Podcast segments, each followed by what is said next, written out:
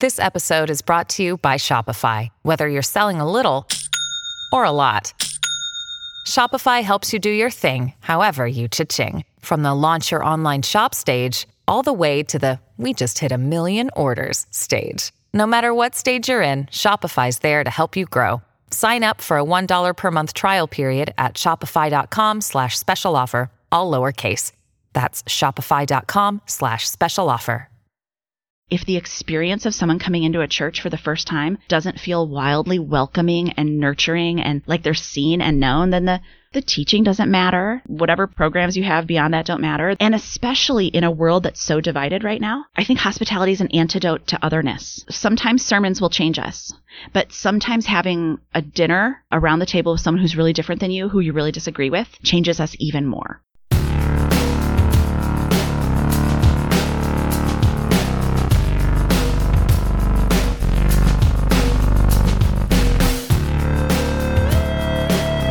Welcome to The Calling. Today on the podcast, we're talking to Shauna Niequist.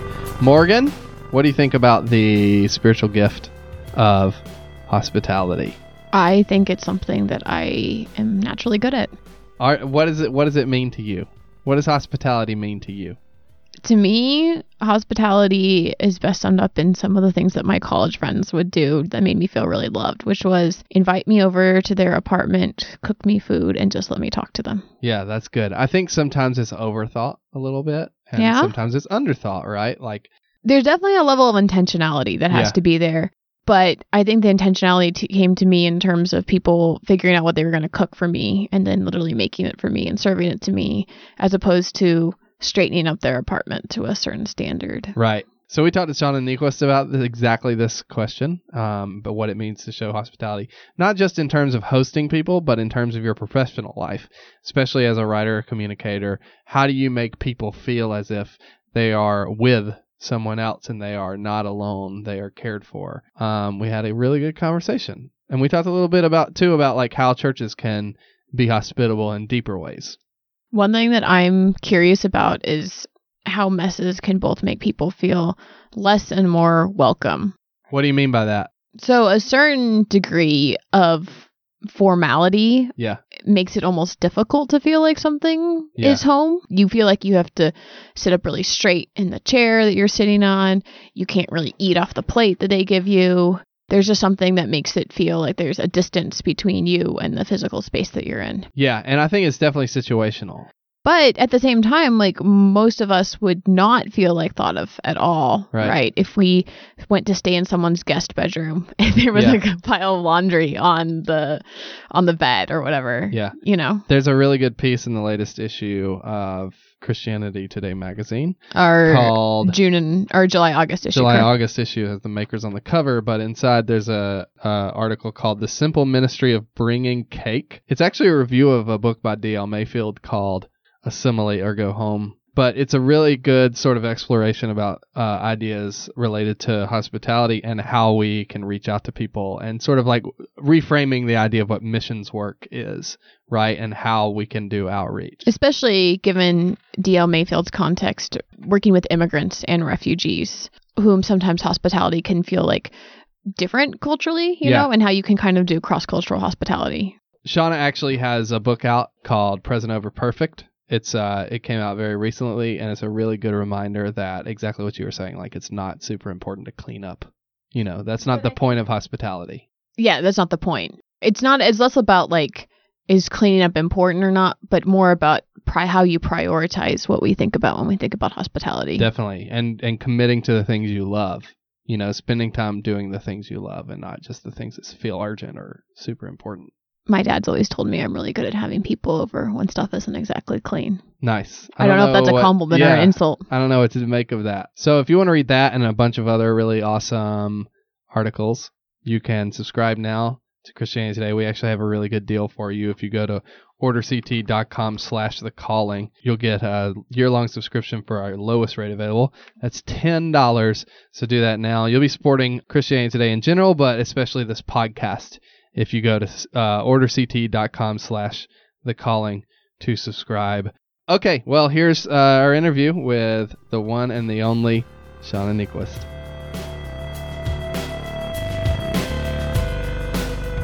you mentioned on your Twitter that you're a snack junkie. Is that the way you put it? I, I think I said as a snack enthusiast. snack enthusiast. Yes. And then Yeah. I had a moment of heartbreak when I read your latest tweet. Uh, Was yeah. that suddenly you can't eat 30 types of food? yeah, and it's like all the good ones. Yeah. I'm- What like what kind of good ones? Well, so the ones I can't have are um, bread, corn, potatoes, tomatoes, milk, eggs, cheese. Uh, Are you just listing all the no, foods? I'm, yeah, I know. Uh, and then like, even like a lot of like fruits and vegetables. This is like a terrible practical nuts, joke. almost no nuts. I mean, like basically, I can have hummus, and um, I don't know, like uh, peaches. Did you ask your doctor to please give you a list of foods you That's can't what- eat? I actually tried to make a list of that today. I was like looking at the list of things I can't eat, and I was like, this is just bumming me out. Like, let's find things that are not on this list that I can have. So I'm like, I can have raisins. like, oh my gosh, this is dark. what are you gonna? Can you have raisin bran? You can't have raisin bran. No, because I can't have almost any grain. that is insane. I know. I know. I'm freaking out right now. I know it's not a good situation. Okay, so what are you gonna do? So it's not supposed to be forever.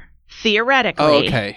theoretically, if I do it for a while, my body gets nice and strong and healthy, and then I can add most of those things back in. How's your body supposed to get healthy I- with just eating raisins? Eating just like paper and sadness. I don't know.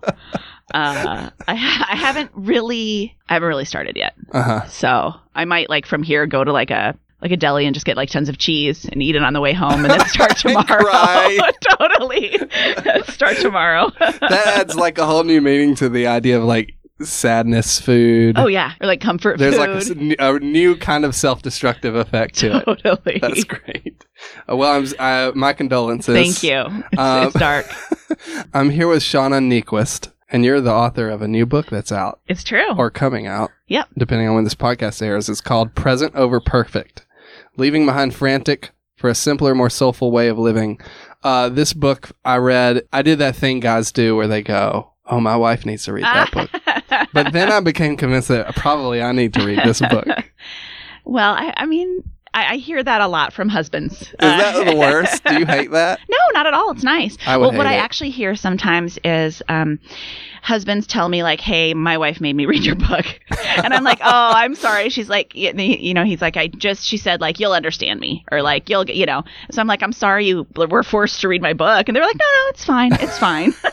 Great. At the beginning of every podcast, we ask the following question How would you describe or define your calling? I think there are some obvious ones that if you know a little bit about my life, you would probably assume. Um, but I What would we assume? Well, maybe writing uh, or mothering or, um, but uh, is- this is actually something I've done a fair amount of work on the last couple of years to really figure out kind of what, what what's the heart of it. Um, I think my calling is hospitality, okay. and I think everything I do flows out of a desire to help people feel welcomed and known and loved. So I write in order to help people feel like they're not alone and they're not crazy. I speak so that people feel connected to someone and like they're not alone. Um, we gather people in our home constantly because I want people to have safe places to land in a world that doesn't have a lot of those. So I think even though my job, technically I'm a writer or, to, or whatever, everything I do is a function of hospitality. what you said you've been working on that question for a while. How have you been working on it? I've been trying to distill down, um, yeah, kind of what's what's the heart of what motivates me. Mm-hmm. um, especially because I, I really don't love public speaking, which is a funny thing considering it's a major part of my job. And so I had to kind of figure that out. Like, wait a minute. A lot of the other people who do public speaking for a job do it because they love it. Like, they would say that's their calling. Yeah. Or even writing. I love writing, but I don't, it's not like I'm like, like my husband is like what I would call like a, an extremely thoughtful, idea oriented kind of content junkie. I'm totally not. You like writing though? I do like it. I Yeah. hate it. Really? Yes. Oh, no, I hate speaking. I like writing. I'm that guy. I'm like one of those people that says I I like having, having written. written. totally no i um and some of it too is um i'm not i'm not a writer because i feel like i have like um content i want to get out there Mm. like i like sentences i think it's fun i like how language works i'm like a full-on word nerd bookworm i like the craft of writing and in some ways, the reason you're writing lowers the stakes a little bit. Like you're not trying to build an argument. Totally. You're not Oh, trying yeah. to change someone's mind. You're actually writing to a less hostile audience. Oh, absolutely. Implicitly. Yeah, which and is I'm not nice. a. We always say, especially online, but even just in regular life, like I'm a lover, not a fighter. Hmm. I don't like to argue. I think a lot of it is because I'm a pastor's kid. And I just heard more criticism from Christians about Christians by the time I was like nine years old. I was just over it. So the the idea that Christians are arguing about the way to do church or the way to do this or what we believe about the Bible or what I just I like I just like zone out immediately. I'm like, let's talk about dinner. Like I am not engaging in this. Right. So when did you discover this calling? I think for most people, and I I, I, th- I know everybody. There's a lot of different ways to define calling, but I would say it's in in my view, it's something that's been planted deep inside of you by God, and there's probably evidences of it all the way through, going back even to your childhood. And so I would say hospitality, the desire to gather people and to make them feel seen and included. Um, I've been doing that since I was little. I did it when I worked at a summer camp. I did it when I did student ministry. I've done it in our home, and and, and um, so it's been a thread all the way through my life. And then I had an experience a couple years ago where I think God used an experience I had to kind of return me to give me a vision for what I had lost along the way. So I experienced a, a way of hospitality maybe three summers ago that was so moving to me. It was so deeply welcoming and so intentional and so creative and so emotionally connected. And it, it reminded me that's who I wanted to be not my life is not about deadlines and stages and whatever whatever. I i have lost something important on, along the way. And so the the journey of present over perfect is sort of winding my way back to become that person again. That wildly inviting welcoming safe space creating person that i stopped being when i started working too much. Can you think of like early experiences in your childhood where you were acting in this role without knowing it? Yeah, I mean, I think I've I've always been uh, the gatherer, and it doesn't mean I've been the boss, but I've always been the one that brings people together, and I have always loved feeding people. Like as silly as it sounds, like that's something that God just put inside of me. Um, and especially I want people to feel comfortable. I want I want to create spaces. And you know, I grew up in a ministry environment with people who are always working really really hard, really public or really high stakes or really tiring or really and my knee jerk was never to become one of them, but to create a safe space for them to come when they're finally done working. So um, we live within walking distance of our church right now, and one of my favorite things is that my friends who are working so hard to build and serve our church can come on the way home, can come to our house, and they can be fed, and they can sit, and they can take their shoes off, and they can just be like their unvarnished, offstage, tired selves. That's really valuable to me to create a space like that. Do you just let people walk in your house at any given time?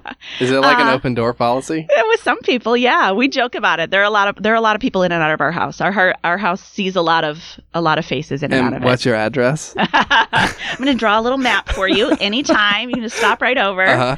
What I like about this calling is it is so clearly applicable to both your professional and home life, which I think is something especially women, but also men, certainly me, struggle with to apply their calling to where they are in any given situation. So, how do you define your calling?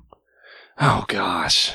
So the other day someone asked me that question and I could not answer it, You're kidding. which is such a hypocrisy. I force people to answer it on the spot all the time. I think it would be something like, at least right now, to help make sure the right voices are heard in a, in a given moment. Interesting. My husband would use the word like maybe curator for that. Like you're Uh-huh. not you're not the person creating the art, but you're the person deciding which art goes up on the wall. Interesting. Yeah. Yeah. Yeah. Yeah. That makes So- sense. Yeah, he always talks about there are certain people culturally that are elevating and amplifying the voices that they want to be heard in culture. So Yeah. they're curators. So I guess I could do that at home somehow. Interesting. Um, Atticus already is my one year old. uh-huh. Already is pretty good at letting his voice be heard. Really? That's, Yeah. that's not a problem for him. But I feel like I do feel like I don't know. I play that role in personal relationships. I guess I don't know. Are you the one who's always like recommending, like, you should read this book, you should listen to this? So, so you, Definitely, you're consuming a lot of content and Yeah. then sending it out to people. Definitely. Okay, so um, this is about you though. Oh, yes. Yes. This podcast. yes. You mentioned you've been a pastor's kid. hmm Your dad's name is Bill Hybels. Bill Hybels. Mhm. You, some people may have heard of him. Yes. um, I want to know what you learned from that experience since you have kids now about raising children in a ministry environment.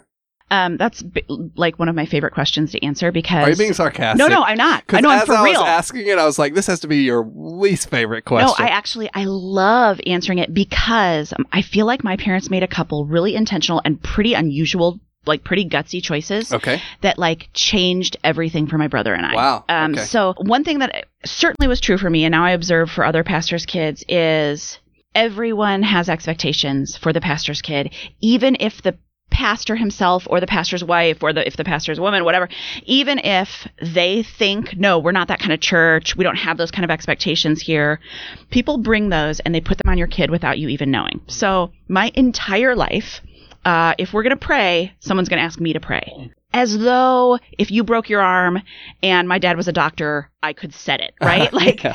there's no reason I'd be extra good at praying as a child, but people constantly, and, and they make a lot of comments about your behavior. Like, oh, better not tell your dad. Oop, what would your dad think about that? Oop, don't tell the elders. Like, there's just this constant, everybody's watching you as though the standards are higher for you. Even if your parents are working really hard to make that not true in your home, it's happening outside of your home all the time. Every everywhere you go that's connected to the church. People just have and even I'd say even more so people who aren't a part of the church. Like people who are totally not religious are like, "Oh, pastor's daughter. I've seen Footloose." You're like, "No, that's not any, well, it's not like that at all."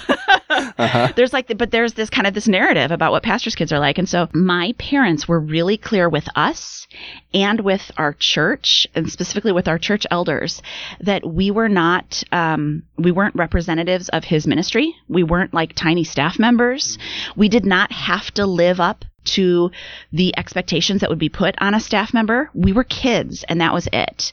And there were times, especially in high school and college, where I was a I was kind of a bad kid and I know that they got a lot of questions about it. I know that people had questions about why doesn't she come to church and what did I hear about her getting tr- in trouble at her college and da da da all that stuff and um and my parents were very much like she's going on a journey like every kid goes on a journey and we're going to grant her the space and freedom to do that. And I if they had pushed at all Mm. if they had implied at all that this was reflecting poorly on them, if they had brought up one tiny shred of that, I was just looking for a reason to run. And they just never gave it to me. Mm. And I try, I felt like I was just kind of baiting them. Like, see, judge me, shame me, uh, tell me this reflects poorly on your church. Like, I dare you.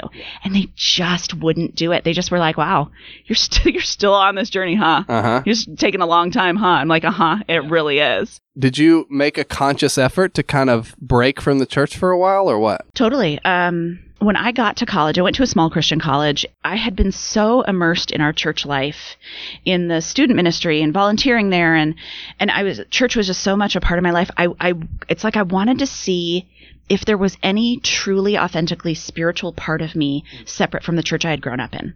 Am I? Is it like being Italian? Like you're Italian no matter where you go in the world, or is it like this is I- could walk away from this? Could I? And um, so I wasn't a part of a church. I did not go to chapel. I, you know, drank a lot and smoked cigarettes right in front of the big building where everybody could see you. And I had a nose ring. You're I at a Christian college? or- Yeah. Okay. That's so the, impressive. the great thing about it, though, the great thing about a Christian college is, and not everybody has this, but I definitely had it. I had this like, I need to be bad. Like, I, Yeah. I need to know that I can be bad, that I can make my own choices, that I'm not a robot, that I'm not like destined for this same old life or whatever. Um, like I needed to, I needed to kind of make a mess, and it's really easy to do that at a Christian college, right? All, like all you have to do is smoke, basically. You have Uh-huh. to date like one guy who doesn't go to your school and has a convertible, you know.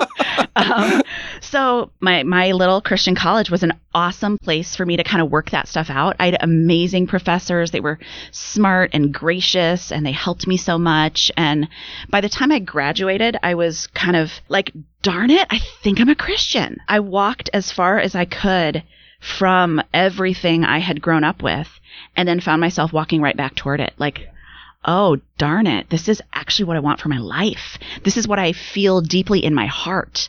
This is. This is not just the way I grew up. This is who I am now. This is the, the way I want to live in this world is with Jesus in a deep relational way. Um, and I was just horrified by, Uh-huh. by, you know, I wanted to be so much cooler than that, I think. But my, my parents rolled with a lot. I got in trouble a lot and they gave me a lot of space and a lot of patience and they never broke relationship with me ever, ever, ever. They maintained a really tight connection with me while letting me make a lot of mistakes. And I, now as a parent, I can't imagine how difficult that is. Like to watch your child make destructive choices over and over and over again and just stay super connected with them and never judge them. Um, I think that's probably one of the hardest things you can do, but it gave me the ability to walk my own actual journey and then to return to the church and to Christ and to a life that felt meaningful and connected on my own terms. And I give them great credit for that. I think they're amazing. Was there something in that period that drew you back to the church, or was it just the absence of those things? In other words, was it just you and God sort of working things out in the absence of judgment and shame and sort of like people trying to convince you? Or was there also like an element of people loving you in certain ways? I mean, I think it was all of the above. I had a, um, I worked at a Christian summer camp. I spent eight summers there, and I was about to go back for my last summer, and I got in trouble. I, uh, you're supposed to sign a contract that says you don't drink all year long, and I signed it every year, and a lot of my friends did, and we never thought twice about it. Um, and then I went back to my college in California, and you know, drank like you do when you're 19 years old in college, eh, or like I did, I guess. Yeah. Um, and uh, I, I don't totally even know why, but I called my camp director and told him I can't come back to camp this year. Every year I sign the contract and every year I break it and it never bothers me. And this year it really bothers me that I've been lying to you about this. And Huh. I am so sorry. And I'm going to miss this last summer so much, but I don't want to lie to you anymore.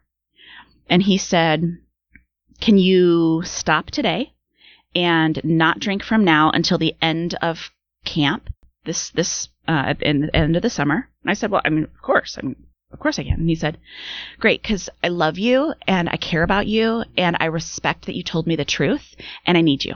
And that was a I, I still see him i still talk to him he's a good friend of mine and i always tell him god used you in that moment.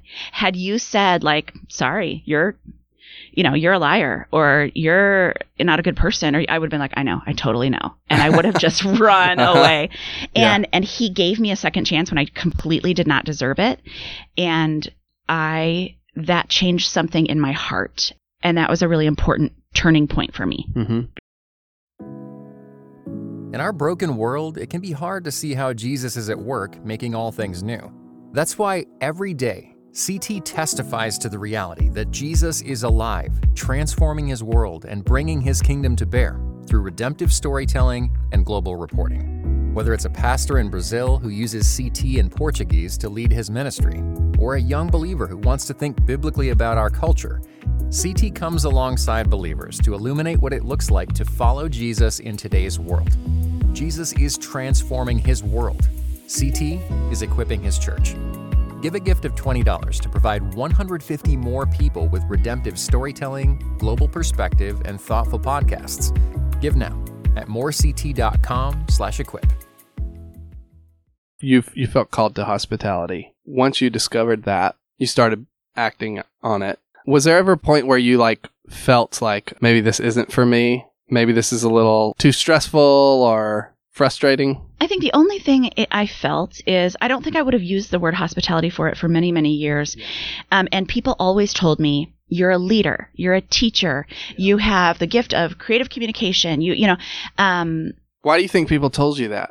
because those are the good ones, right? You know, Uh-huh, like, uh-huh. um, uh, and I don't mean I think they're the good ones, but there are certain gifts that we value so much in our culture, Yeah. and and I I am a strong leader in many ways. I have a strong opinion. I have the ability to gather and coalesce people, but I felt a little bit like I was letting people down when I was like, "Hey guys, I'm not the leadership, teaching, evangelism, creative communication person. Guess what I am?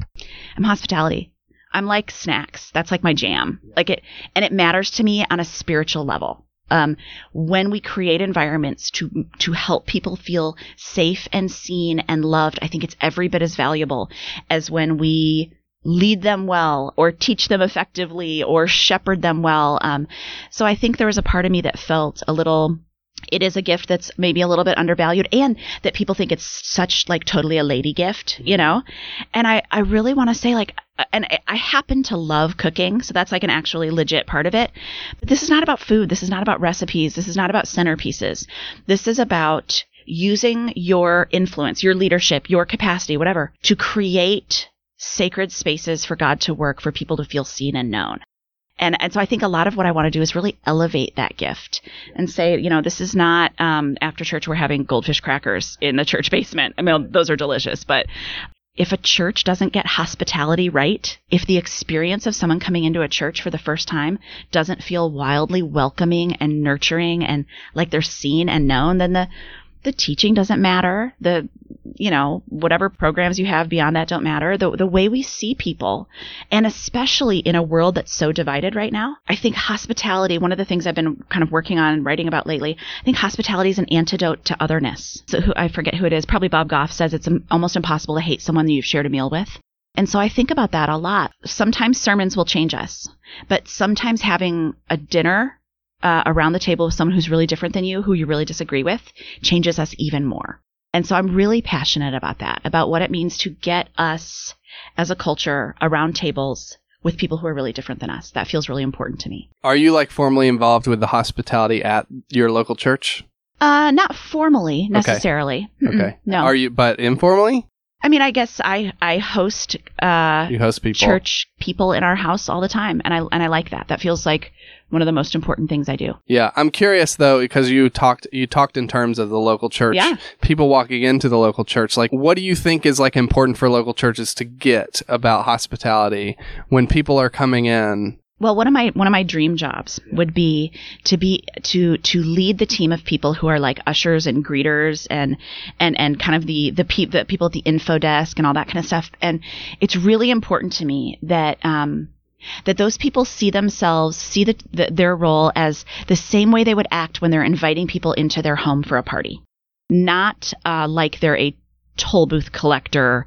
Uh, or like telling you you're going the wrong way or you're doing it wrong, right?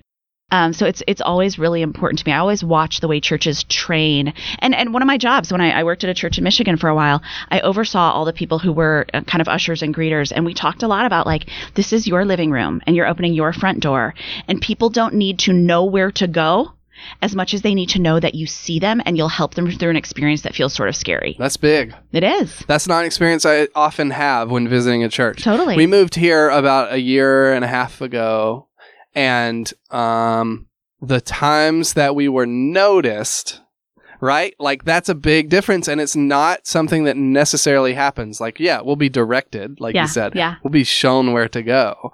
Um, but when you ask human questions, yeah, um, oftentimes the answers can be very robotic. Yep. Um, which I think is like something churches um, often don't get, and some churches do. And when it when they do, I think the the payoff is huge. Like, it, it's terrible that I can't remember what church this is. I'm like racking my brain for what. Ch- I don't think it's ours, but I think it's someone else's. But it, I love it. uh huh, Um, they have a whole volunteer role, and it's women usually who are like kind of grandma aged. And if your family were to put your son in the children's ministry for the first time, she would connect with you and she would walk you through the whole entire experience. Here's how you sign in, and here's where he'll be, and this is what he'll do while he's here. And if you need anything, you come. And, and the whole deal is, you know, there's like a piece of paper that could do that. There's signage that could accomplish that. But they want you, they know that that is one of the most nerve wracking parts of going to a new church. And so if you can have a human connection, not with a staff member, not with the director of the ministry, but a person whose whole job that Sunday is to make sure you feel like you uh, are being given the information you need to feel confident to leave your child.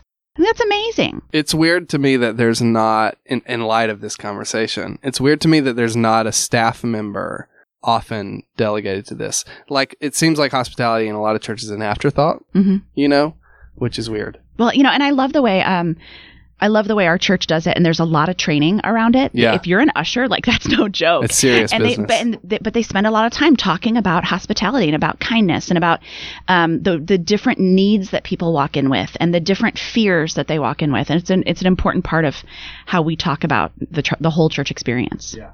um, in your time doing this sort of work, this hospitality work, and whether through writing or speaking or hosting people, what would you say is the biggest struggle that you've had?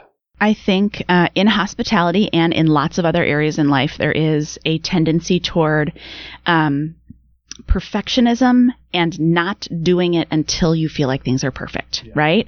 So I talk to people all the time who are like, I would love to have people over, but my kitchen's not big enough.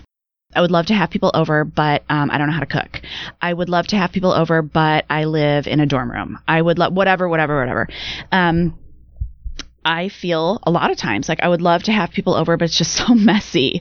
I would love to have people over, but um, whatever. Um, I think the impulse toward hospitality is one that we should follow. And and I think perfection you know there's this kind of even they call it like the hospitality industry. And that's like if you work at a hotel you work in the hospitality industry. And I and then there's you know now there's shows about it and there's whole stores. And there's this idea that in order to have people over for dinner you have to have like one of everything from Williams Sonoma and like a culinary degree right? And a restaurant grade kitchen. I think literally I think you could go home on the way home from work you could stop at a gas station and you could get whatever kind of snacks they have and you could open your front door and you could call a couple people and they would be delighted to be received into someone else's home.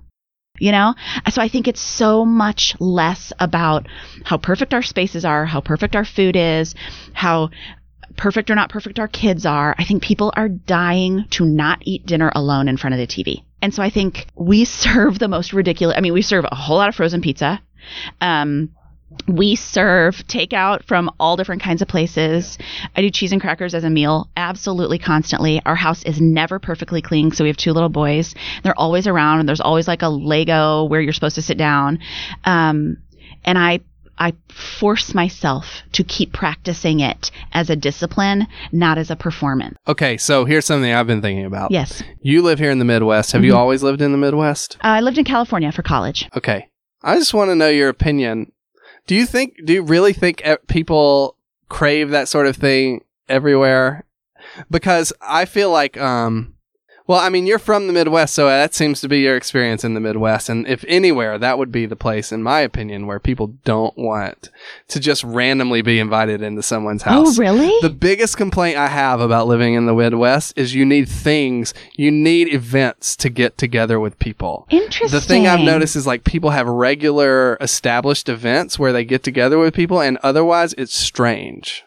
You mean like uh, there someone's graduating or someone's birthday? We're having a party for this reason Oh, or we're doing this for this reason and um or we're we bowl every like there's a lot of like we bowl every Wednesday or whatever. okay. Um this is a, f- coming from a person from the south so Yeah, maybe it's from? just a, so I'm originally from Alabama Okay. and I spent 8 years in Louisville. Okay. Yeah. And in both of those cases, there was a, and now, like, admittedly, some of that was college. Mhm. Some of that was, I don't know.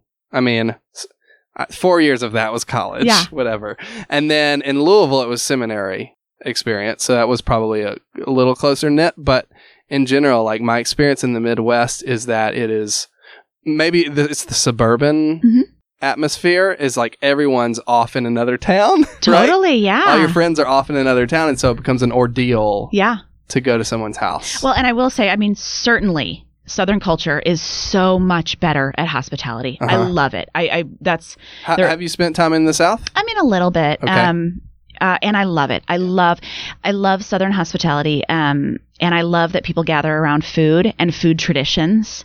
Um, I think I think the southern part of the country. I think you all have the best hospitality, the best food, and the best literature. You mean y'all have? No, I can't say it. I just sound ridiculous. I can't. I can't. I can't do it. I can't even try. Okay. I agree with, especially with the literature. Absolutely. I'm tangentially related to Harper Lee. Stop it. My son, whose name is Atticus, yeah, I got has that. a sign. I'm just gonna brag. do it. This podcast is about me anyway. I'm just kidding. totally. Is about um. So he has a signed copy of To Kill a Mockingbird. no, Which I can't believe. That's amazing. We got it like a year before she died uh uh That is unbelievable. from my mom. I love that. I would also say Chicago is a big restaurant town. So like when I, even when I was growing up and in my 20s we were um, if you were going to have a shower, even a baby shower or a wedding shower, an engagement party, you would get uh, you'd meet at a restaurant yeah. or if you were going out with a bunch of couples you'd make a reservation at a restaurant I um, and then we moved to Grand Rapids Michigan and people just had each other over for dinner large groups of people and they made all the food and I was like what promised land is this Uh-huh. Yeah. uh, I mean, it was just amazing, and I loved it. And it didn't have to be for an occasion. Yeah. It didn't have to be fancy. And everyone would bring stuff, and they would like make real food. Like I, I did not know how to cook until I went to Grand Rapids, and my friends taught me how, and they gave me a vision for hospitality that has stayed with me in a really compelling way. So you don't feel so you yeah on the hierarchy of gifts you're cool with you're cool with hospitality. Well, it just feels right, right? Yeah. You know, it Yes. feels accurate. And Totally. I um I'm not a particularly ambitious person. I'm not going to write a book every year. I'm not going to do 50 cities speaking tour. I'm not going to I don't want to live that way. I want to have people in our home for meaningful experiences about 3 times a week. Yeah. And that feels valuable to me. That sounds awesome. Um, and, and, and it feels disproportionately valuable to me. And that's, I think, how I know it's a calling, Right. right? Right. Like there are some things I do that I think other people I think other people think are quite important.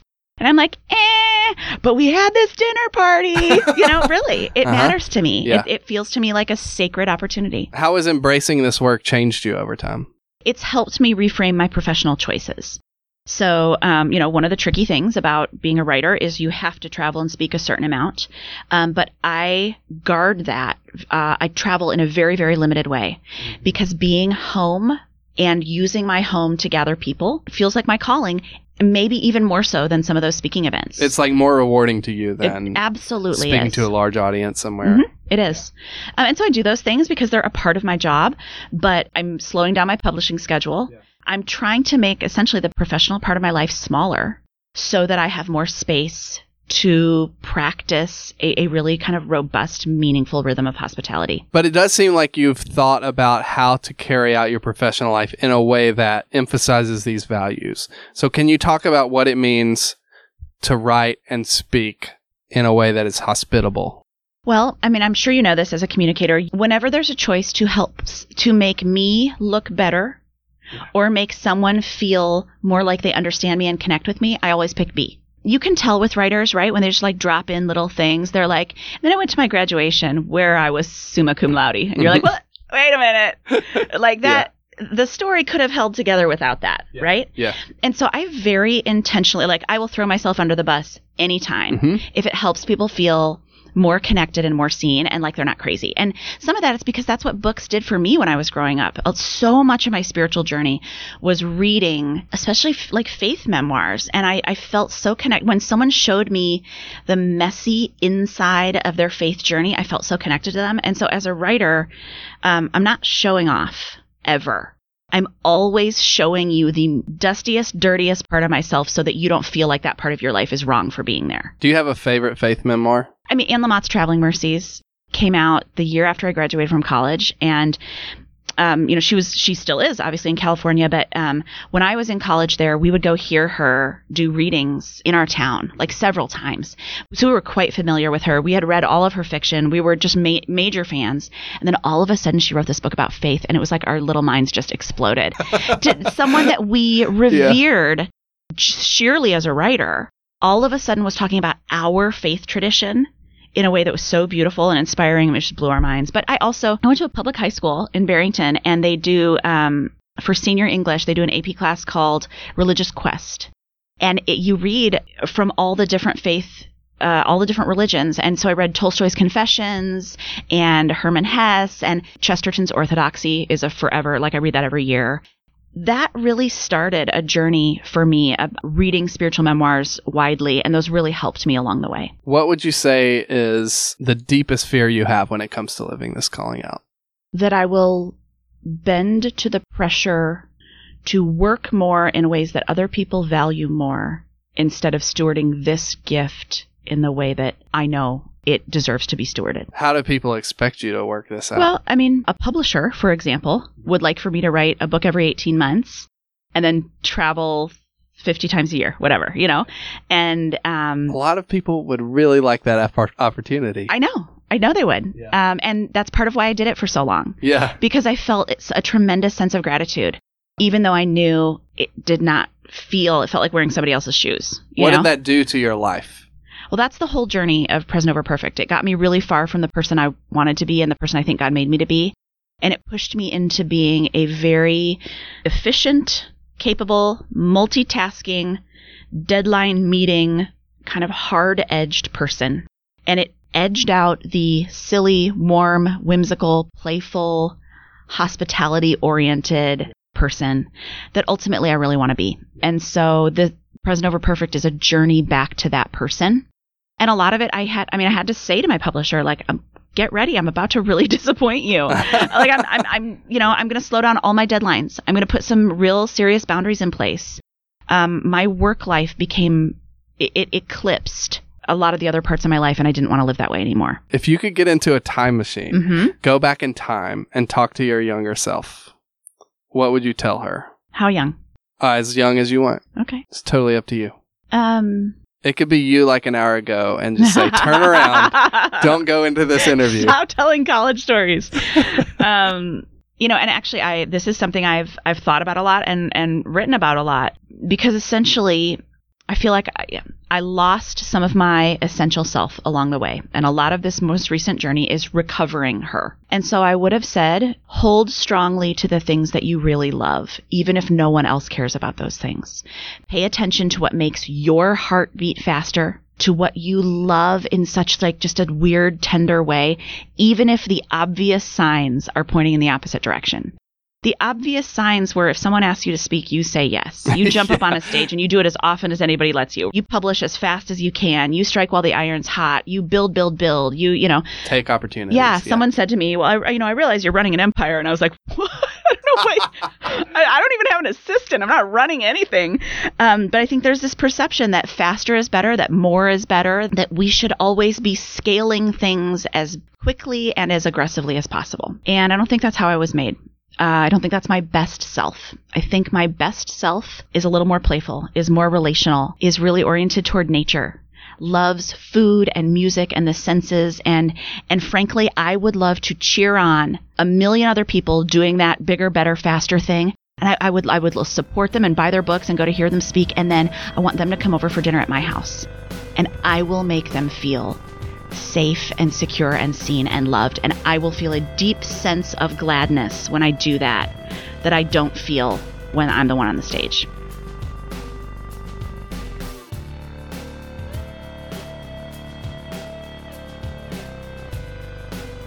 You've been listening to The Calling. Shauna Niequist is the author of Present Over Perfect. You can follow her on Twitter at S Niequist. That's S N I E Q U I S T. Remember to rate and review the show on iTunes. It helps us a lot. The Calling is produced by Cray All Red. Theme music by Lee Rosevere, used under Creative Commons 4.0. See you next week.